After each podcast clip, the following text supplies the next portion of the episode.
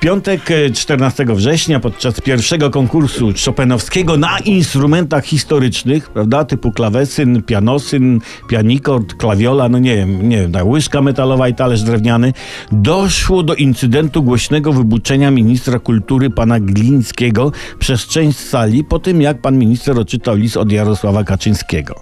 Tylko tak, czy to było buczenie, czy publiczność tylko nuciła Chopina? Hm, tak, to było buczenie. E, Odpór buczeniu dała pani profesor posłanka Krystyna Pawłowicz, która napisała, po co buczeć? Chopin, gdyby żył, popierałby przecież PiS. No niby tak, niby tak, bo, bo tak, Mazurek to jedna z jego ulubionych form muzycznych. Natrzaskał tego 57 sztuk ten Chopin.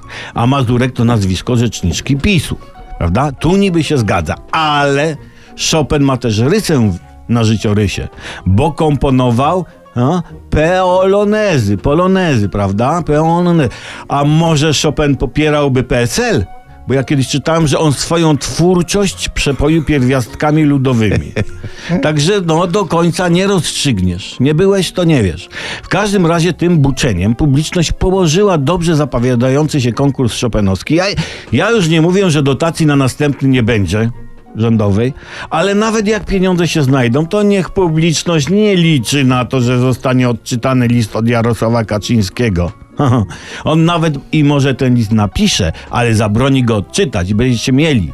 Co spowoduje, że ten konkurs już nie będzie miał tej wysublimowanej klasy, tak? Czy o to wam chodziło? Zdradzieckie buczy mordy? O to?